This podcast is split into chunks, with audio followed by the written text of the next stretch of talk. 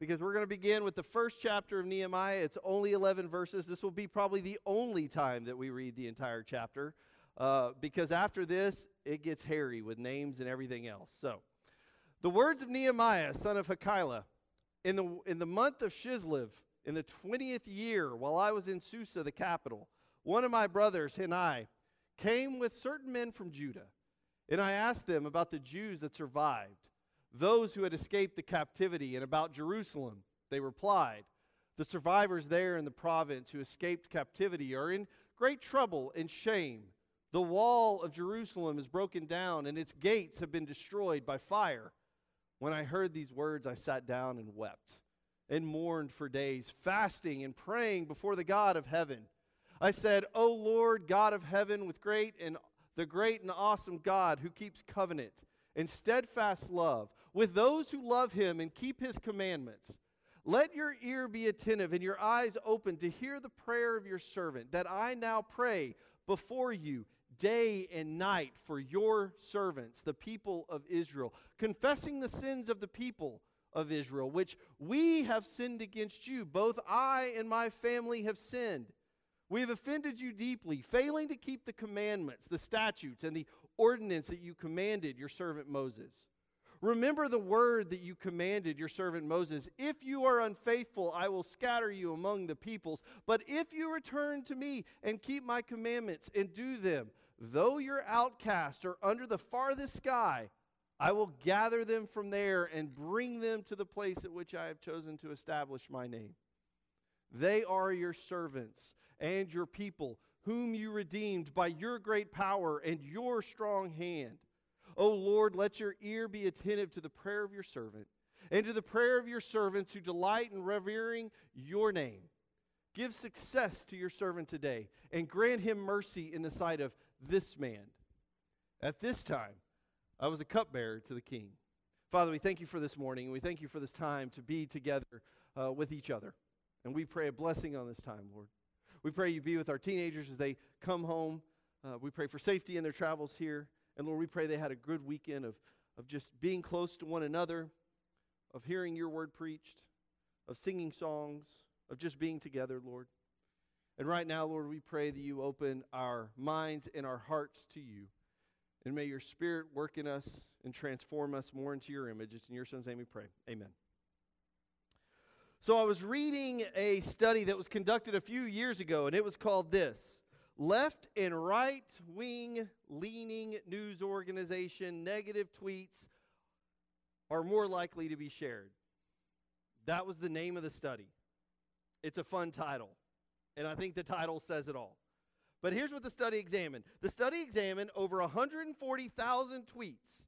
Now, can you imagine that job? Can you imagine being the guy who was told, "Hey, uh, Phil, I need you to read the one hundred forty thousand tweets." So one hundred forty thousand tweets were examined from twenty plus different news groups on both sides of the political spectrum. Researchers found the majority of tweets sent expressed negative positions and feelings far more often than positive positions and feelings. And just in case you think one side does it more than the other, what was found out is they both do it equally. The negative tweets from the organizations were engaged with more than the positive tweets, and users would engage the organization's feed at a higher frequency with negative tweets.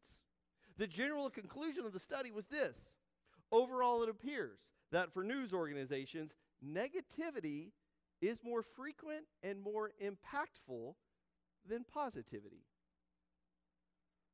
All of this kind of creates this doom loop that we can find ourselves within society, which is, one psychologist wrote, and I like, I like what is said here, social media news fuels anxiety, which then fu- fuels its use. The more anxious about social media news people are, and the more stories of traditional media and political corruption abound, the more people will use social media, and the more anxious they will get. Do you see how it's kind of this doom loop cycle? Like, the more bad news we get, we can't help but read it. And the more bad news we read, we can't help but want to read more bad news. And that's just the thing, right? Bad news is just, uh, it's bad news. I mean, have you ever noticed how fast bad news can take over anything? How fast it can take over your thoughts, how fast it can take over your actions and your mood. Everything can be going great in your day. Your day can be working smoothly until you read about or someone tells you bad news. Bad news just has this way of, of living, as I say, rent-free in our head. It just has a way of sticking there. You didn't give it permission to be there, but it's still there. And so the question is, what are you going to do about it? And if social news sources are any tell, here's what they believe. That bad news will get them more attention and more clicks because we as humans just can't help ourselves. We just, we just can't help ourselves. So then what happens is bad news wins, and we live in this doom loop cycle of bad news stories. We can't help it, and we almost come to expect it. We just kind of come to expect bad news. I mean, I don't know if you ever heard, bad news just travels fast because we can't help but tell more people about bad news. And that's what I mean when I just say bad news is hard. And so the beginning of our study for the next thirteen weeks is the book of Nehemiah. And the very first chapter of Nehemiah begins with bad news. Now, for some of us in here, this may be the first time you've ever read Nehemiah. It may be the first time you actually had to find Nehemiah in your Bible. That's okay. I completely get it. You're not thinking in the Old Testament, hey, I really want to read Nehemiah. No one's ever really thinking that. But, but this may be the first time you've read it. And there might be others of us who have read it. But real quick, here's a just a very quick two-second kind of thing about Nehemiah. So the book of Nehemiah is actually part of one book, which got broken up into two books. So if you look at Nehemiah, before it is the book of Ezra.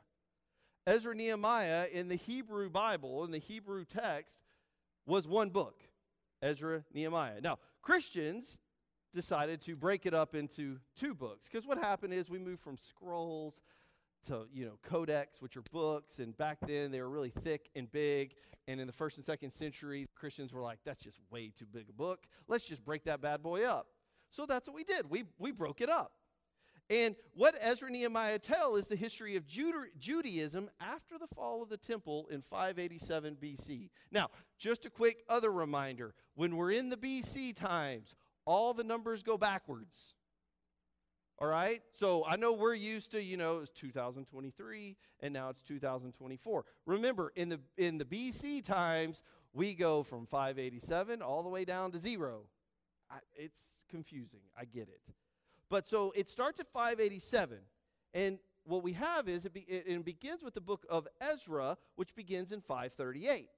And Ezra begins with an edict from King Cyrus of Persia. And if you remember this guy named Cyrus, Isaiah tells us about him in forty-four twenty-eight when he says, this is who Cyrus is. He's my shepherd. He'll carry out all my purposes. And he'll actually be the one to say, you can rebuild the temple. You can do all of these things. That's Cyrus. And so this is at the end of the Babylonian captivity. It's at the beginning of the people's return from Babylonian captivity back into Jerusalem. And Ezra talks about the rebuilding of the temple, which began about five fifteen B C. While all of this was going on, and at the beginning of, of Ezra's ministry, which is four fifty-eight, and Ezra's a weird book, the return of Nehemiah that we're reading today to Jerusalem is about four forty-five B C. And this is going to be about rebuilding the walls. And it's going to be about Nehemiah going to rebuild the walls, Nehemiah's second return of four thirty B C, and all in all, both Ezra and Nehemiah cover about one hundred years of the first Persian Empire. So there you go. There's your history lesson for today. It's up to you to remember all those dates.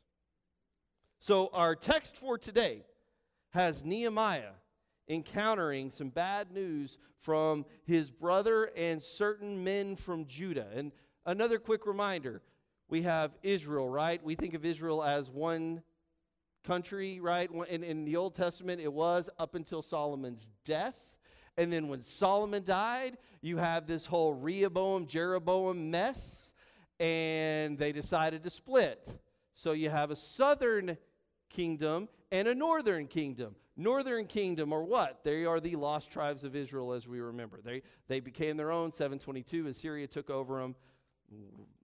Basically, they became the Samaritans after that. Then you have the southern kingdom, which was Judah. Judah's important, but you had the southern kingdom, which was Judah. This is who we're talking about here. These men from the Judah, from that area, right? Judahites, those. So Nehemiah's having a conversation. Nehemiah, we find out in verse eleven, is what? He's a cupbearer to King Artaxerxes. We'll get to that in a minute. He's in a certain citadel called Susa, which was in southwestern Iran, which was the winter residence for Persian kings. Now, a little reference to the bad news that Nehemiah hears and he was receiving from his brothers and sisters. If we read back into Ezra, Ezra chapter four, verses seven and twenty-two, and I'm sorry, but they have to come together at some point. Ezra four, seven and twenty-two, there is a story about the king's royal deputy, Rahum and Shemsai, the king's royal deputy and a scribe. And while the people were putting the temple back together and trying to get Israel, you know, rebuilt, these two fools in Ezra four decided to write a letter in opposition to the people's attempt to restore Jerusalem. Their opposition was heard by the king, and it was affirmed by the king. And it, in Ezra four, all construction stopped. Now, we're going to notice in Ezra, but we're going to notice in Nehemiah this theme of opposition. There's this e- theme of opposition there that goes on. There are those that do not want to see Jerusalem and the people of God be restored.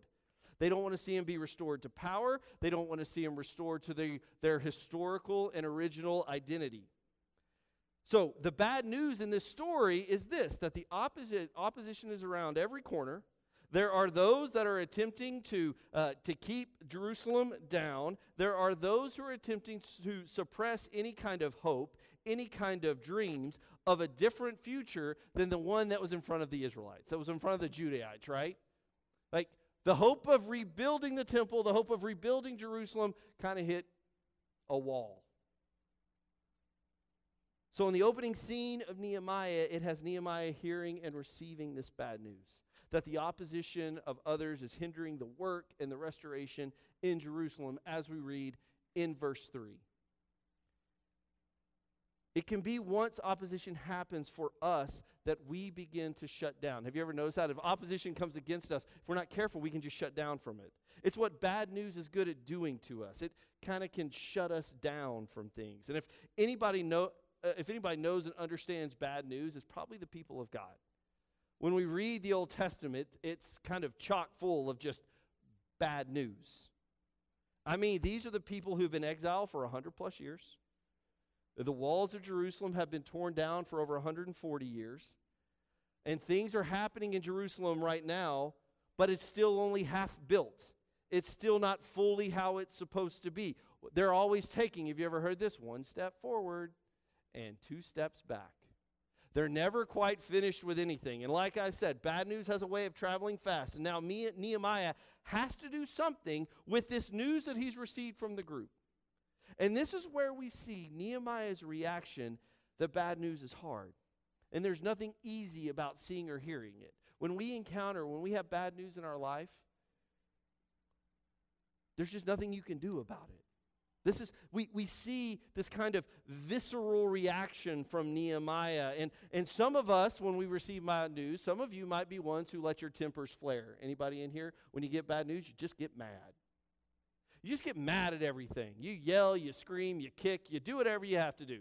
Now, there's others of us in here who might, when you receive bad news, believe that you can just fix the situation. You get bad news, and, and your inclination is, I'm going to fix it. I'm going to show this bad news, and I'm going to fix this bad news. Whatever your reaction is, whatever we know, whatever we do, bad news has a way of getting us anxious. We're anxious when we get our tempers up, and we get mad, and we kick things, and we're anxious when we're trying to fix things. There's something about it that does that. And I think there's always this kind of side of anxiousness and fear that goes with bad news. And there's always this fear that the bad news that we receive, that the bad news that we hear will define us, that it will become the definitive description of who we are. It will become our identity. We'll just become Eeyores, right? We all know who Eeyore is. Why? Because he just lives his life in a constant state of bad news. He's always downtrodden. He's always upset. Nothing ever good happens. And the Jews had, in many ways, become the people of bad news. They've lived in a constant state of bad news. Even if good things have happened to them in the recent past, there is still that anxiousness that sits with them about how, when the next shoe is going to fall. Well, upon Nehemiah hearing the bad news, we see his reaction. It's the only thing he can do. He sits down and he weeps, which tells us it's okay when we have bad news in our life to sit down and weep. It tells us your reaction is your reaction, and that's okay, because sometimes you just need a good cry. Mourning is a part of life. It's how we deal with things. It's how we deal with the moments of bad news. We can't just get over it, and nor do we need someone to try and fix it. For Nehemiah, the bad news is just bad news. It's the bad news of Jerusalem's struggle to be restored, and it causes him to mourn. Why? Because these were his people. And so we get this picture that, that his heart is their heart, that his mourning is their mourning. And so Nehemiah mourns the situation. But notice what else he does. And this, I think, tells us about Nehemiah. The bad news of Jerusalem does not have the final word. The bad news of Jerusalem does not have the final word. What is happening in Jerusalem with the opposition will not be the final word as we begin to read. It cannot be for Nehemiah. Bad news is hard, and there is no doubt about it, but it is not the last word. It is not the defining word for the people. And even though when we can't see it, and maybe at this point the Jeru- people in Jerusalem can't see it, even when we think the bad news is our final word, this is when we need a Nehemiah. This is where Nehemiah stands in that way. Nehemiah, the cupbearer of the king, verse eleven. His authority as a cupbearer was what? To make sure the king wouldn't be poisoned. As one Greek historian wrote, uh, it's a well-known fact that the king's cupbearers, when they proffer the cup, draw off some of it with a ladle, pour it into their left hand, swallow it down, so that if there should be poison in it, the cupbearer would not profit. That's a fun job right there. You get to try the wine, and you're going to be the first person that dies. That's the whole part of this, right? That was Nehemiah's place. It was actually quite influential in the war- royal court. And get this, he's a Hebrew. So you begin to see all this stuff going on. Bad news isn't going to be bad news very long. Not with Nehemiah here. And so Nehemiah decides something. He decides that this word won't be final, that the bad news won't end, that the bad news will actually end with Nehemiah. He's not playing a game of telephone with this bad news. You don't need to be just telling everybody your bad news. Bad news is hard, yes, but it has to end somewhere, and it's going to end with the cupbearer of the king. Bad news is where prayer begins, as we see in verse five. And for Nehemiah, he takes in the bad news. He takes it to the one. He takes it to the God of heaven, because in some way, Nehemiah believes in this psalm that you can turn my mourning into dancing, that you can take my sackcloth off and clothe me with joy. Nehemiah leans into this idea. He leans into the tradition that the God of heaven has the power to turn bad news into good news. Nehemiah doesn't know how it's going to be done, but Nehemiah's faith is evident that only God can bring about the restoration. It's only God who can bring about. Prayer is Nehemiah's first move in receiving the bad news of Jerusalem. And in this prayer, Nehemiah, we see, opens himself up. Get this. It says this, the writer says, that Nehemiah prayed how much? He prayed day and night. His words are a constant prayer to God between the first prayer and, as we see in chapter two, verse one, the last prayer, which is three months later. Day and night for three months, he mourns and he prays. His life becomes the life of the people. His prayer becomes the prayer of the people. We witness Nehemiah's faith in this prayer. As one theologian wrote, the impression created by Nehemiah's self-presentation is undoubtedly one of faith that is solicitous, that is serious, and that is above all sincere.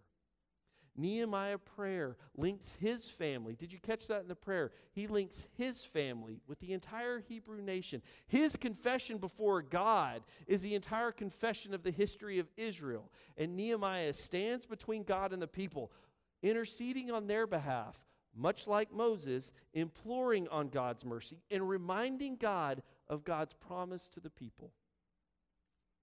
Prayer, constant prayer, was needed in this moment. It was the needed in the moment of bad news. Instead of playing a game of telephone and telling others, Nehemiah says it stops here. And the people of God, for all intents and purposes, needed a one. They needed a one. They needed someone who would stand with them in their bad news and give words where they had none. They needed someone to be their prayer before God. They needed one person, a one, who would stand there with them, mourn with them, pray with them, and be their words. When bad news happens, and it's going to happen, people, we all need someone who's willing to stand with us. Stand with us before God. We need one. We do. And in our text today, that is Nehemiah. Get this, a cupbearer to the king. Bad news is hard. It's no doubt it's hard. But get this, bring it to the New Testament. The writer of Hebrews tells us this about a great high priest that we have. Since then we have a great high priest who has passed through the heavens, Jesus, the Son of God. Let us hold fast to our confession. For we do not have a high priest who is what? Who is unable to sympathize with our weaknesses, but we have one who in every respect has been tested as we are, yet without sin. Let us therefore approach the throne of grace with boldness so that we may receive mercy and find grace to help in time of need. Hebrew writer tells us we have a great high priest who understands our weaknesses and who understands our bad news. Who is the one who will stand with us? That Jesus stands in for us with the Father. And the good news is this, that in the midst of bad news, Jesus is our one who stands for us and with us. So my question is this, who needs you to stand in for them today? Who needs you to be Nehemiah for them today? Who needs you to be praying for them day and night, mourning with them and being their words when they don't have words? Who needs you to intercede on their behalf? You might say to me, but Russell, I'm just, uh, you know, fill in the blank. That didn't seem to stop Nehemiah. Armed with the faith that God, the God of heaven, can turn bad news into good news through God's grace and mercy. That didn't stop Nehemiah, a cupbearer to the king. That didn't stop Nehemiah from standing in the place of his people, from being the one who will say, I will intercede for my people day and night. I will be their words when they have no words, and I will be their hope when they feel like they have no hope. If you believe that, then shouldn't we be doing the same for our one? Somebody today needs you to stand with them in the midst of their mess, interceding for them, praying with them, praying for them, to say that I don't believe that your bad news, the bad news that I'm hearing, is the definitive word for you. And that can be hard, and it can be a messy place, but it's a place we're called to. And we see in chapter one that Nehemiah says, I will be that person for our people. There's some of us in here who may be going through some bad news times. You just are like, Russ, I can't catch a break. Well, let us stand with you. Let us pray next to you. Let us weep with you. Let us be the place where bad news ends and good news begins. Because reminder, we're a good news people. We're a good news people, and the good news is this, that Jesus has come, that Jesus is our high priest, and that Jesus is waiting. Jesus is waiting to listen to us and hear us. Anyway, that's Nehemiah one. We'll get to Nehemiah two next week. If you have any needs this morning, if you're thinking about it and saying, I want Jesus to be my one, the waters of baptism are open for you. We're here for you. But come now as we stand, as we sing.